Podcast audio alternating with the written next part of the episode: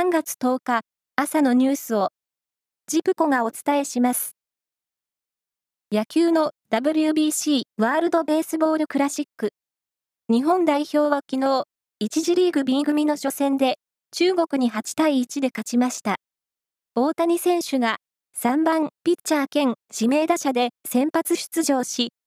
4回1安打無失点の好投で勝利投手となったほか、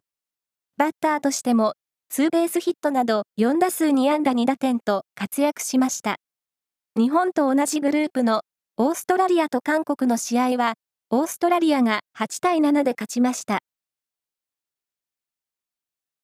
政府は、5月に広島で行われる G7 サミット先進7カ国首脳会議に合わせて開催する拡大会合に、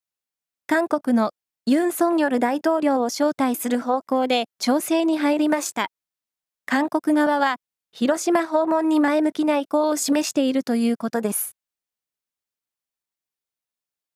東日本大震災で津波の被害に遭うなどして、高台や内陸に移転整備された岩手、宮城、福島の3県にある住宅地区のおよそ3割が、想定される最大級の津波の浸水域に含まれることが、共同通信の調査で分かりました。移転が完了した後に、震災の規模を超える新たな津波想定が出されたことが背景にあります。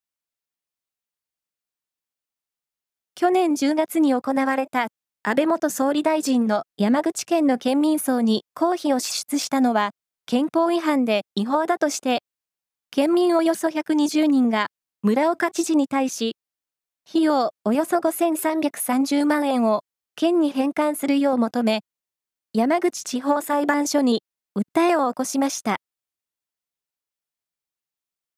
JR 東海は政府の方針を踏まえて3月13日以降、列車内や駅構内でのマスク着用の呼びかけをやめることにしました。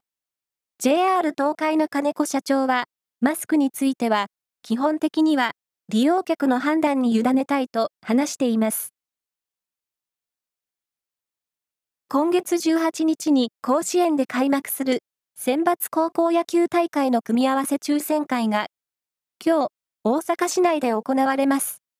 去年までは、新型コロナウイルスの影響を受けてリモートでの開催でしたが、4年ぶりに各校の首相が集まります。以上です。